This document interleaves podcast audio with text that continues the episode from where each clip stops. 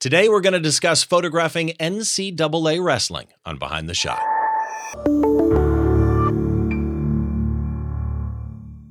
Hi, welcome to Behind the Shot. I'm Steve Brazel. We've got a great show lined up for you today. I do want to remind you that this show has show notes associated with it, as for that matter, every episode that I do does. You can find the show notes in two places. If you go to behindtheshot.tv, I've got a thing that I wrote about my guest today and all the links that we talk about, small gallery of his work as well.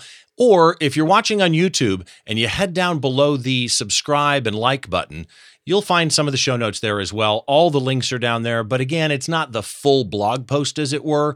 So if you want to know more, head on over to the blog post.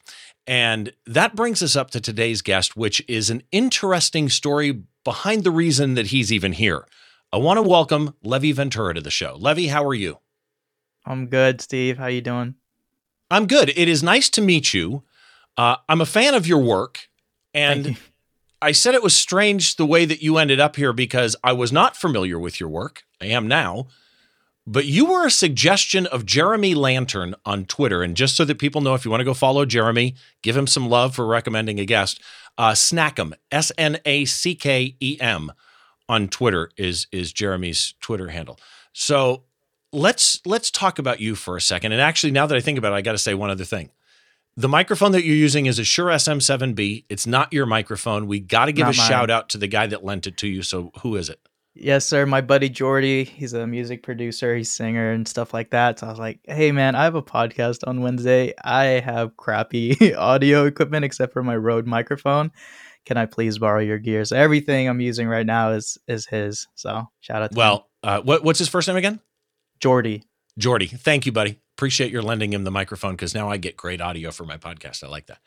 So, Levi, let's start with a little bit of background on you because when I was looking you up, kind of learning about you a little bit, there were some things that surprised me because your work is really, really good. I appreciate that. You're still a college student. You're majoring in graphic design, not photography? No. So a little bit on that. I mean, I started taking pictures a little more seriously as more of a hobby than just casual stuff. Maybe when I was 16, that was leading up a little closer to senior year of high school. And, you know, that's around the time where I had to take into consideration those next steps, which is for me was college. So I had the sit down conversation with my parents. They're both more traditional. So I'm an immigrant here. I moved here when I was 7 from Kuwait, of all places. Both my parents and my family moved here. So they've always been very traditional in that sense. And they always wanted me to work in the medical field, nursing in particular, which is fine. You know, like I always grew up with my mom being a nurse and I always respected her for that. But personally, I just knew it wasn't for me. You know, so once we start into that conversation of college, I chose business. Just because I know for them, it would have been more of a, okay, you know, like, okay, so it's not fully art. Yeah, their main thing was just they didn't want me to be that starving artist, you know? So I chose business first, took a full year of that, took accounting.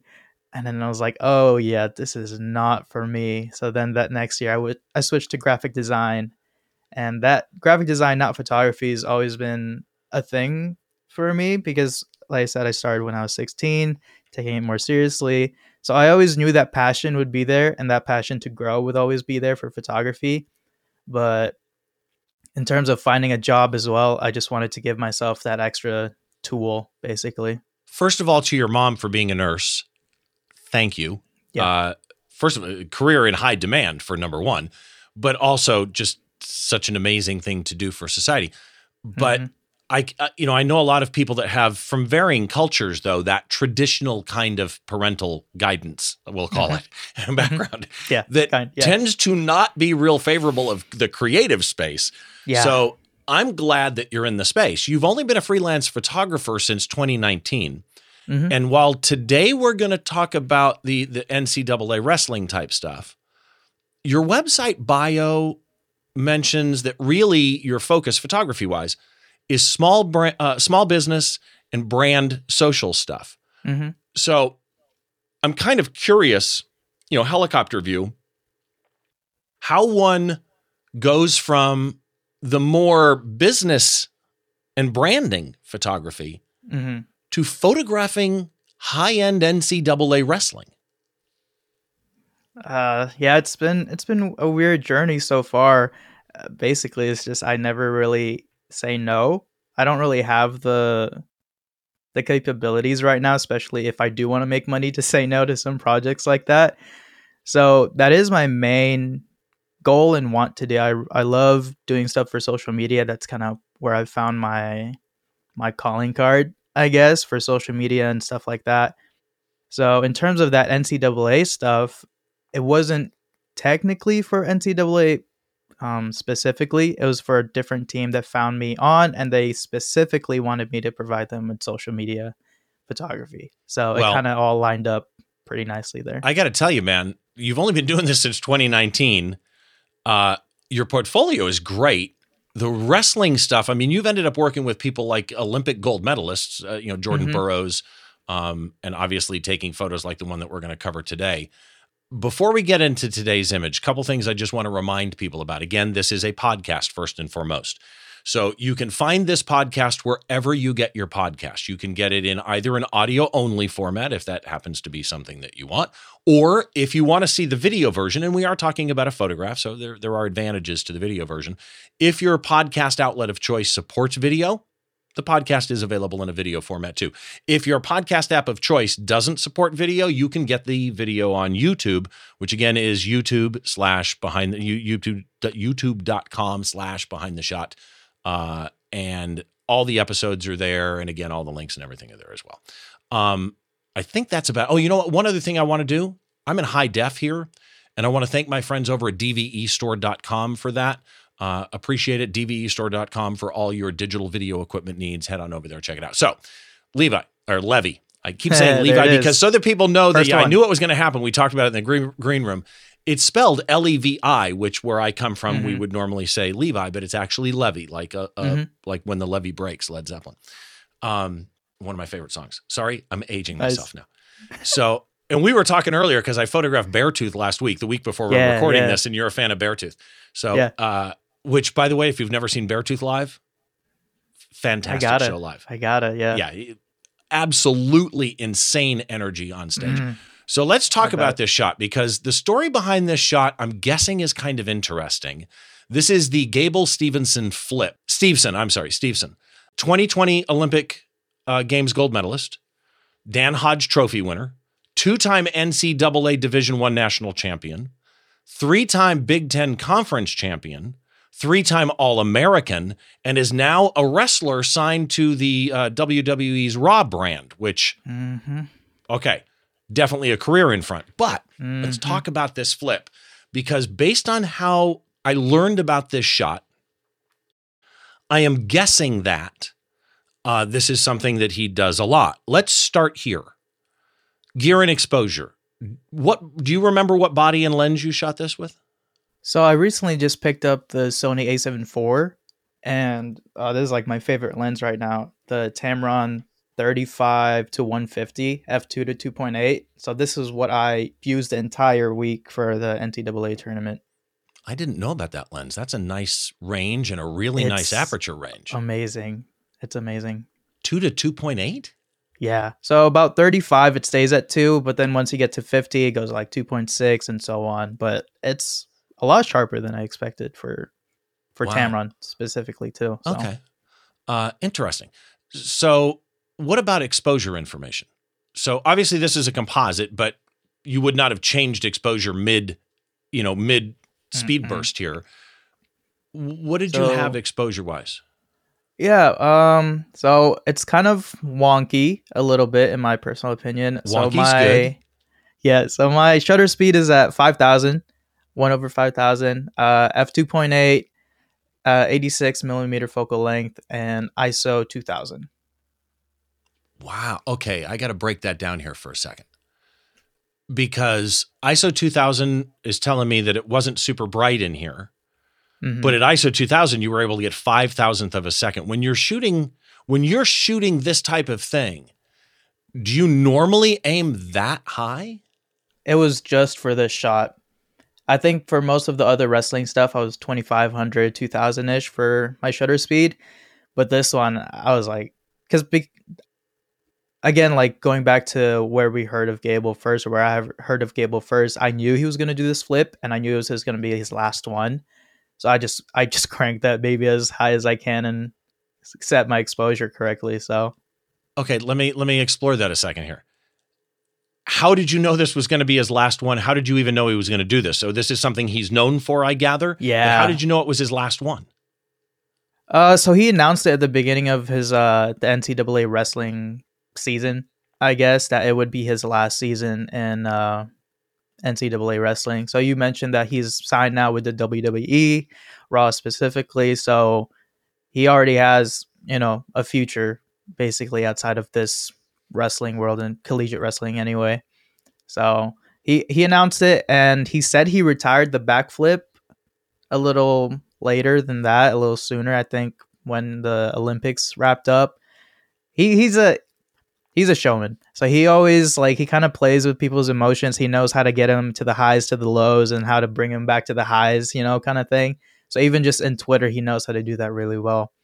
So he announced that he retired it, but he kind of kept it there, like at the back burner, like, oh, maybe at my last competition, when I put my shoes on the mat, maybe you guys will see something that you'll never forget, kind of thing. And like I said, he's a showman. He's awesome at that kind of thing. So he's not a small dude either. No. And so let me do this. I'm going to describe the shot for those of you that are on the audio feed. For those of you on the video feed, you already see the shot, but I would recommend that you kind of pay attention to the description anyway, because you're going to learn a lot by a deep dive into describing a photo verbally. When I say he's not a small guy, he's not a small guy. I mean, this guy is built. And what's interesting in this backflip that he's doing, that the highest peak dead center frame of the image, he's up.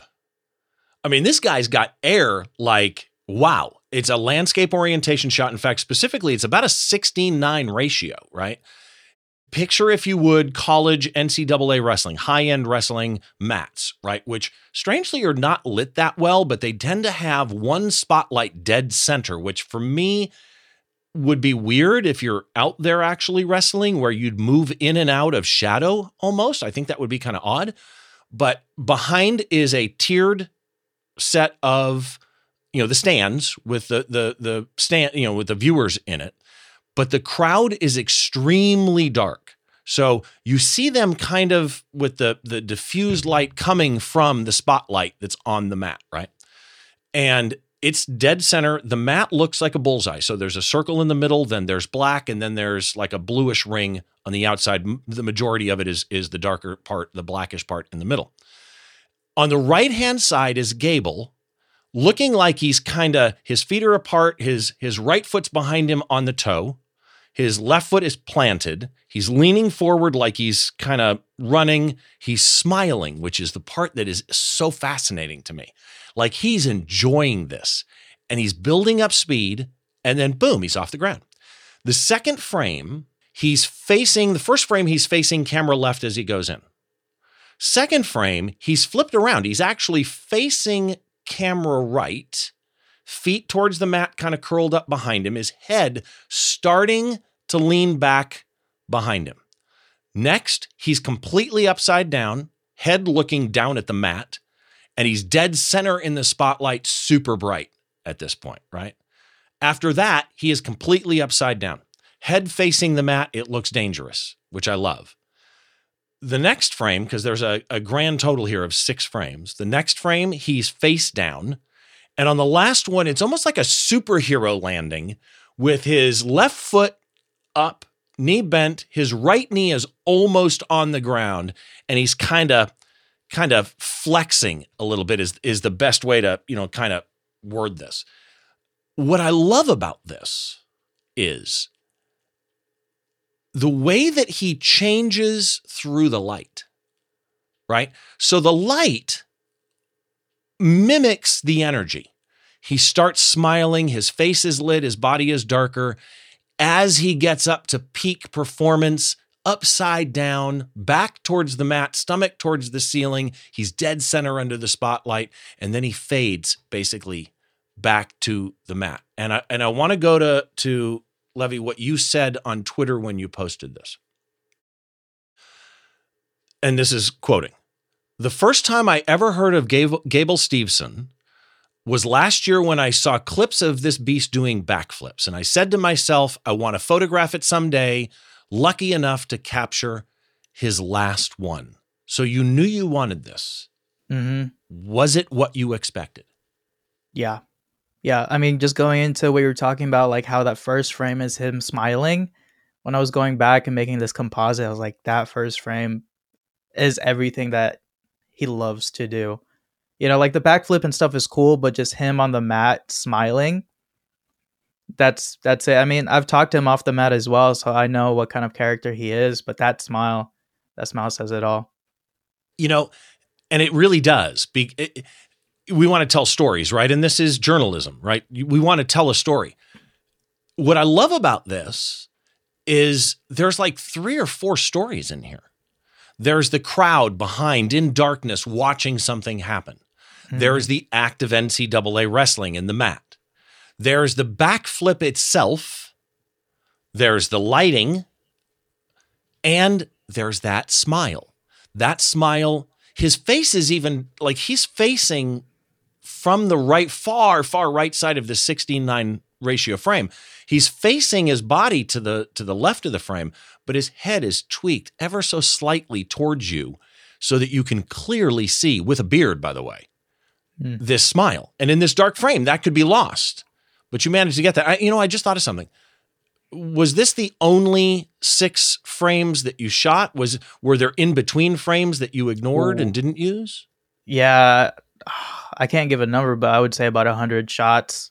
I was just bursting through his entire flip, which was about maybe 10 seconds from start to finish. So like run up, flip, down, maybe 10 seconds because, you know, he was hyping up the crowd, doing all that. So I had maybe about 100 plus shots. So I was looking at each one intentionally. I knew specifically that one in the middle where he's like upside down. I love his posture. And somebody on Twitter said it was like a shark coming out of the water to feed on its prey. So I was like, oh, I didn't think about that. But, you know, kind of just, there's just so much power that you can tell from that posture. Cause even a smaller person wouldn't be able to do that, let alone I think he was 285, 280 at this point, heavyweight. So it's pretty insane. But in terms of the composition itself, I love that you're pointing out the little things. Cause I did make the background darker so he can stand out more. And I put that spotlight directly into that middle spot specifically to give that spotlight that you're talking about before. So this composite specifically, I really fine-tuned to tell those stories that we're talking about. Okay. It's interesting what you just said though, because you're thinking about the end result. And I love that, right? You knew what you wanted to get. You weren't afraid to let it fly. You weren't afraid to use 2000 ISO or 5000 shutter speed. How far away are you here? Like, where are you? Almost in the stands. So they had this rule at the NCAA finals specifically that you needed a sticker basically that said you're photographing heavyweight, you're photographing 174, blah, blah, blah, blah. So like I said before, a specific school hired me, Virginia Tech. I wouldn't even have gotten this shot if they didn't hire me. They hired me for that weekend, and they only had one finalist. So I only had access to only one match of the finals. So I was basically in the stands. I was right behind the media, the people who make blogs, Twitter posts, and stuff like that. I was right behind them. But the photographers, the photo media was like right there next to the mat. Okay. But in the end, I like that point of view a lot more just because I was able to go wider and still kind of keep compression at 86 millimeters, you know, because if I was too close, I would have had to gone to like 35, something wider, then I wouldn't have been able to get that whole stage. So it's actually something about this shot. Every piece of that is a different photo. Well, the other thing is, I think if you were closer and had to shoot at 35 or something, I think even with perspective correction, it's not just the compression. I think that angle would have changed him. And being at 85, I think lets him look lean and big and the strength that he has. I'm wondering something though. So I shoot action, low light action photography with music. Mm-hmm. Focus is always an issue, right? You've got a focus point. He's running up, he's smiling, you're focusing on him. You know he's about to leap in the air. You could just use a zone and let it follow him. You could use a single focus point and pan with him. You could, I mean, there's a million ways that you could do this. So explain to me the AF setup that you used. Where were you focused and kind of what mode were you using? So for the Sony setup, I mainly just have it at center. That's all it is. So I kind of sets up a box just right in the middle of the frame. And that's what I use for, that's mainly what I use for sports and stuff anyway, because I like to reframe stuff later on. So it doesn't matter to me if something's like dead in the middle because I reframe later. But specifically for this, I'm most comfortable with that autofocus setting, like you're saying. And I kind of did that pan, the follow pan throughout. And I just held my breath. I was like, please don't lose focus. Don't focus to the background kind of thing. You know, is because from that distance, from 85 millimeters, the depth of field wasn't too great. Like if I was just slightly off to the left or to the right, it would definitely pick up the audience a lot quicker. So a little bit of luck, definitely. But yeah. At 85, I'm thinking of that peak shot, the one where he's upside down, dead center in the spotlight, right? Mm-hmm. As you're panning up and over, and the camera lens is going up.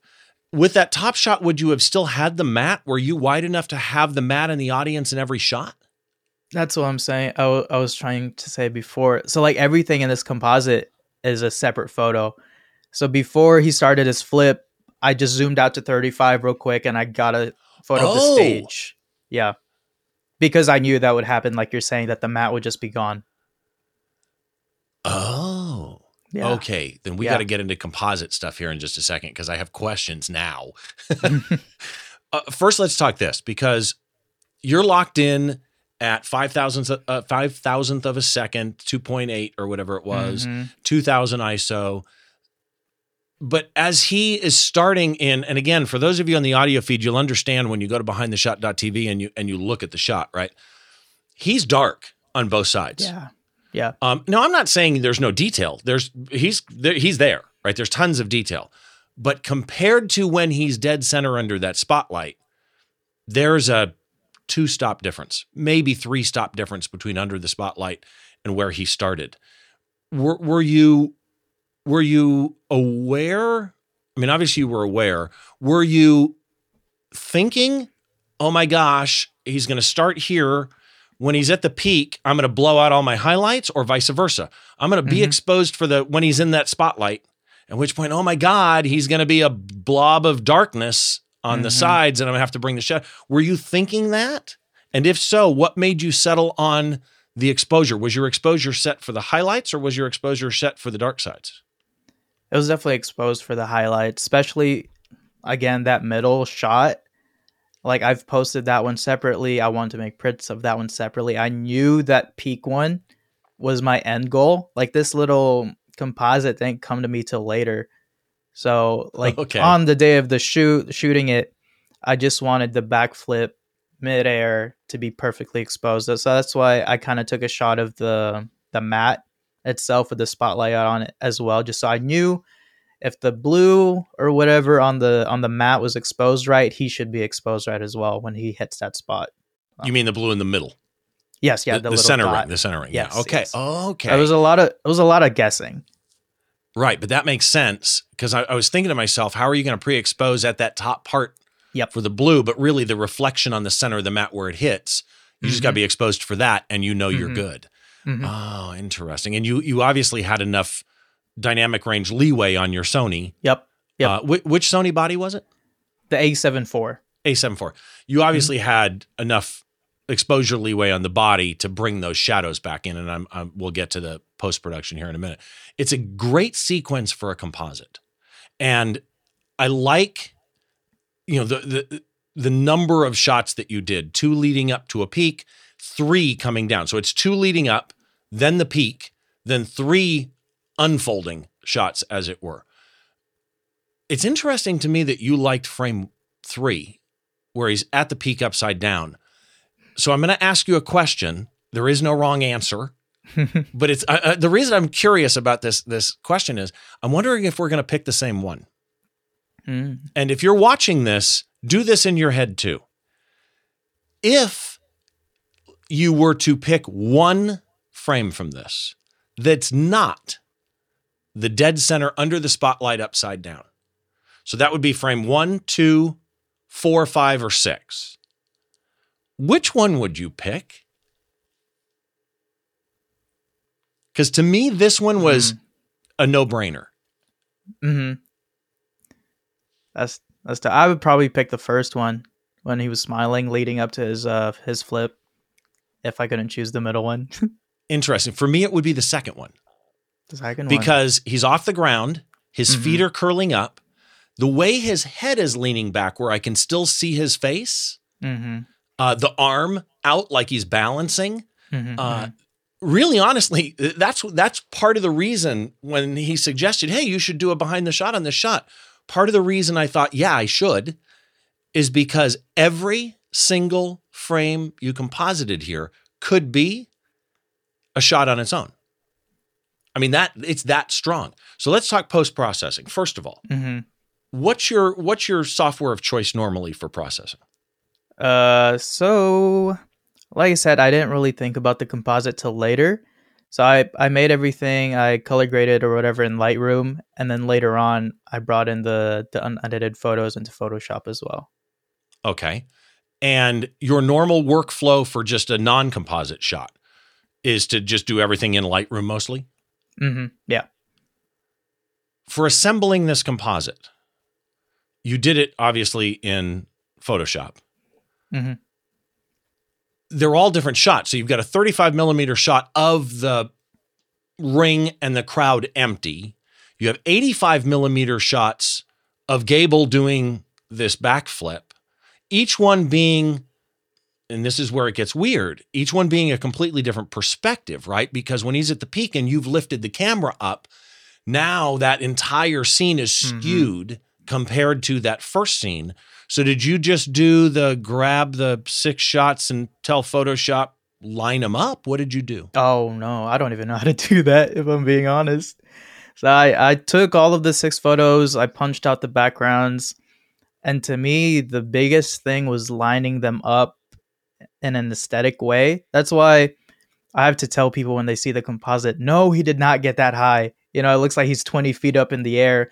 But at the same time, I wanted to have that feeling in the composite because when you're there, when you're live and you see this 280-pound guy do his backflip, it really does feel like he's just floating in the air for that split second. And I know all the fans of wrestling specifically know that feeling when they watch him do that.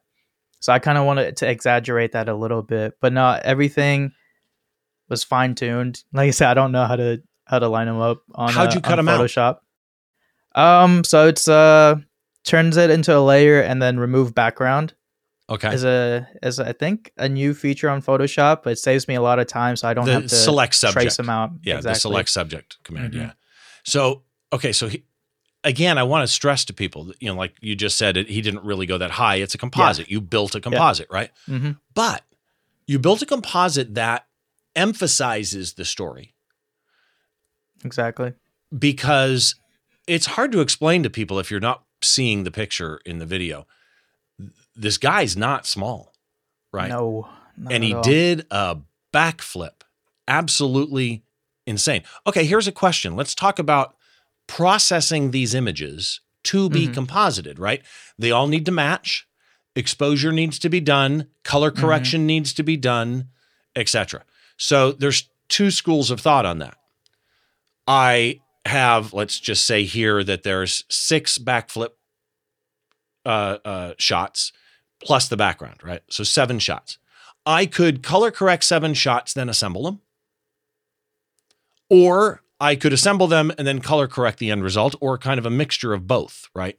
Mm-hmm. Where I do a little bit of processing on the individuals, then I assemble them, and then I kind of tweak it. Which was it for you? I did the second one. So I got the uncolorized, because like I have my own preset that I use for my work. So I took the no preset photos and I lined them up the way I wanted. And to really get that look, there was a lot in Photoshop that I did before I colored it. So like the spotlight, and like you were saying, how he pretty much fades out from right to left. Right. So I did a lot of shadowing to kind of get that vignette like right to the middle of that spotlight. So then once I had everything framed and spotlighted, shadowed, everything I wanted to do, I hopped into Lightroom. I exported it to Lightroom, and that was just very minor. That was just for me to get skin tones the way I like to have skin tones in my photos. So, yeah. Okay. What did you do to do that? Again, like it's just my own preset. So it's, I don't know if you want me to get into specifics, but it's a lot of turning down the vibrance. Okay. Specifically. So then like it doesn't look super orangey. It kind of gives it like the skin tone's almost a muted tone. And that's kind of been something I've been wanting to... A little more subdued look, yeah. Exactly. And that's something I have in my own stuff, I guess. You said something 3 times that I keep saying in my head, don't forget to go back to that. Don't forget to go back to that. And it just hit me again when you mentioned you did the spotlight. Mm-hmm. Was the light there and you just vignetted the top corners to emphasize it as a beam? Or did you add a spotlight in Photoshop? I added it, but again, like... Really? Yeah, I added that in Photoshop. Whoa, man. Son of a... God, I'm stupid. No. That's a huge compliment on my end. The highest compliment I can give you right now is, I thought he flipped into the damn spotlight that was there. God... No, I mean, that was one of my main concerns. That was one of my main concerns making this composite, because I have had a background, like I've done essays on photojournalism specifically, and there's like, ethics lines that you can't cross to tell the story. So I was like, I know this will be good for the people, but I don't want other photographers coming after my neck saying, oh, this is fake. Like, I know he didn't get that high, or like, I know the setting or the scene didn't look like that. But at the end of the day, this specific one still tells a story, but not less on the photojournalism side and more of like as if I was painting and putting the piece. It's together. A fine art piece. And by the way, yeah, you have the same issue I have, right? So in live music, part of the reason I love live music, and I tell people this when I do workshops and stuff, is you can take a picture. Let's just call picture number 1, right? You can take picture number 1 and have to abide by photojournalistic ethics. Mm-hmm. I'm giving it to, it's based on end usage. I'm giving it to a magazine, a newspaper, a news blog, a music, site where journalism is involved. And so, traditionally in journalism, it's anything that you can do in a darkroom, which is crop, color correct, straighten. You can't remove anything with a cloning tool, stuff like that. Yep. Now, the truth of the matter is, in a traditional darkroom, all of that weird stuff was done. I don't know why we refer to it as anything in a traditional darkroom. Strange things have been done in darkrooms, but it's basically crop, color correct, that type of thing. Mm-hmm. But then I can take that same picture, and if I'm licensing it to the venue, or I'm licensing it to the band, or the PR, or the management, that same image is no longer photojournalism. Mm-hmm. It's marketing. Yep. That is a commercial shoot at that point. And you can do this all day long. I love the fact that you can mix the two. Mm-hmm. All right. God, it's a fake spotlight. So you have no idea what's happening in my head right now. That's a shout out to my Photoshop teacher, Chris Hadfield, right there. I honestly didn't have much experience making stuff like this till maybe last semester, like November or October of last year when I took his class. And he just showed me a bunch of little tricks to make things look a little more real. You've even got shadows, dude. Yeah, I added. On the map. Yep. Yeah, like I said, basically everything there is separate. Like if you took one piece out of every little thing, highlights, shadows, it'll be a blank like piece of canvas on Photoshop. Love it. I love it. Thank Jeremy, you. That suggested having you on. I owe you, man. All right. So, wow, just so good. Really, really, honestly. Let's switch gears here really quick. Thank you. Speed round. I'm going to ask you some questions. Just answer them as fast as you want. Right. Mm-hmm.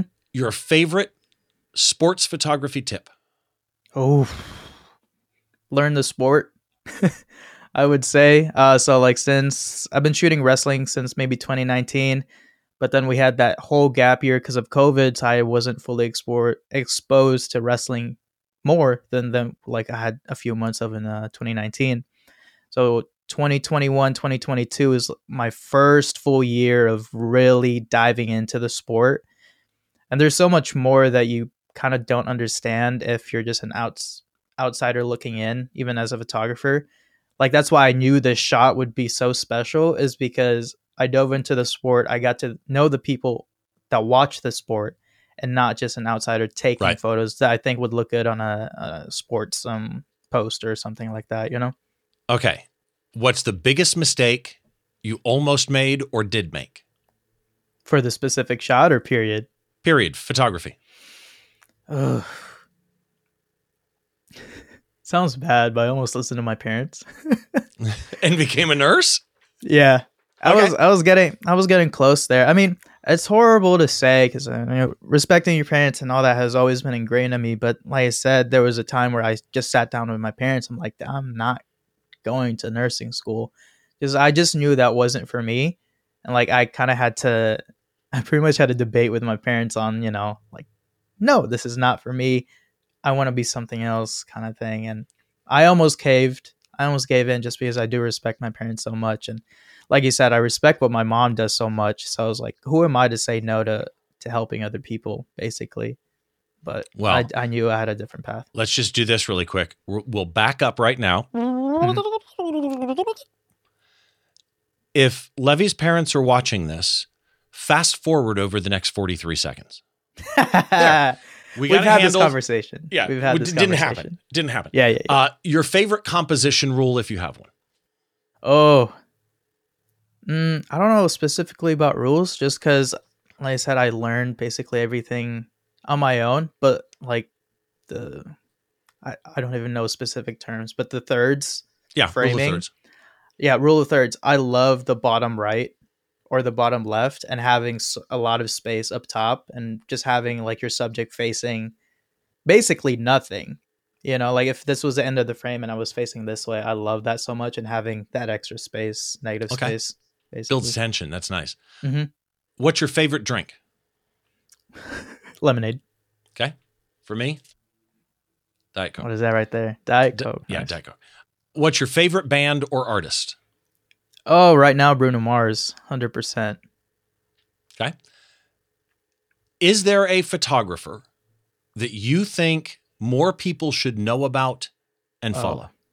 Yes. So in terms of the wrestling world, there's one man that when I first got into wrestling photography, his name's Tony Rotundo. I hope I said his last name right. I've only ever referred to him as Tony, but... I mean, for a guy who's in wrestling, he's like, his social media isn't bad. He's at like 30 something K thousand followers, which is really good for the sport. But in terms of like maybe the next person you interview for something like this, he's the person that I want people to know. Because I mean, in other sports, I feel like there's always been people around there just because those sports have been more popular. But for wrestling specifically, like it's not even his full-time gig shooting wrestling. Like he has to go back to his day job whenever, and then he just travels on the weekends for tournaments like these. And he's a dedicated man to this sport, so he's always someone I give respect to. And what's his name again? Tony Rotundo. Tony Rotundo. Okay, I'm assuming he's on Instagram and stuff too. Yes. All right, so I'll make sure links to Tony and to Levy and everything that you need are going to be in the show notes at BehindTheShot.tv. Mm-hmm. Speaking of which, if people want to follow you, what's your website for your portfolio? My website is levyvphoto.com. Okay. And again, Levy is Levi. So some of you may think of it as Levi, but it's actually Levy is how it's pronounced. So, and the V for Ventura. So levyvphoto.com. And then Social media-wise, I've been putting them up on the screen as we've been talking, but they're a little different based on everywhere you go. So let me just run through them really quick. Video-wise, it's all the same. YouTube, Vimeo, it's all Levi Ventura. Mm-hmm. And then Instagram, it's leviventura.photo. Mm-hmm. Twitter, it's leviventura_. Right? Did I miss any? No, those are the four I use all the time.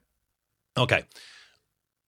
Again, to remind everybody, show notes, behindtheshot.tv, links to all of Levi's stuff, sample gallery of his work, but go check out his portfolio, and a little blog post that I wrote about Levi. Dude, just so good. Thanks, you made the spotlight. Thank you, dude. God, you made the spotlight. That really means a lot. Like I take everything that like seasoned veterans of photo, video, whatever. Like I take everything that they say, any compliments to heart. Cause like I look up to everyone who's been doing this longer than I have. So that really means a lot. I'm the same way. I have a old saying that came from martial arts background, but we stand on the shoulders of those that came before us. Yep, and exactly. I'm a firm believer in that. You can learn a lot from people that came before you, even if it's not your genre. Even if it's, you know, you may look at it and go, yeah, I just, I have no desire for that. Mm-hmm. Somebody's always got something that you can learn from. So Levi, thank you so much for doing this, man. I really appreciate it. Thank you. Thank you. And to everybody, make sure that you go check out the blog post. Again, it's at behindtheshot.tv. All the show notes are there for every episode that I do. If you want more about me, it's at stevebrazel.com. It's like the country Brazil, but 2 L's.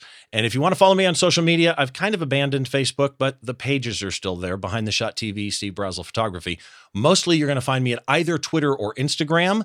And it's at Steve Brazel for my personal ones, Twitter or Instagram, or at Behind the Shot TV, Twitter or Instagram. If you want to follow the podcast, I'd appreciate it if you follow both. Oh, you know what? One other thing I wanted to remind you of. If you are doing this on YouTube, please do subscribe to the channel, hit the like button, you know, all of that type of stuff, and share it with your friends. It would be much appreciated. And just as importantly, I've been checking recently some of the reviews I'm getting, for example, on Apple Podcasts. And I just found one from Great Britain that was amazing. There's been a couple recently from Canada and the US that are amazing. I just want to thank everybody doing that. And if you have not done that, if you could go leave us a star rating, a written review on Apple Podcasts or wherever you get your podcasts, it'd be much appreciated. Make sure you join us next time on Behind the Shot as we take a look inside the mind of a great photographer by taking a closer look behind one of their shots.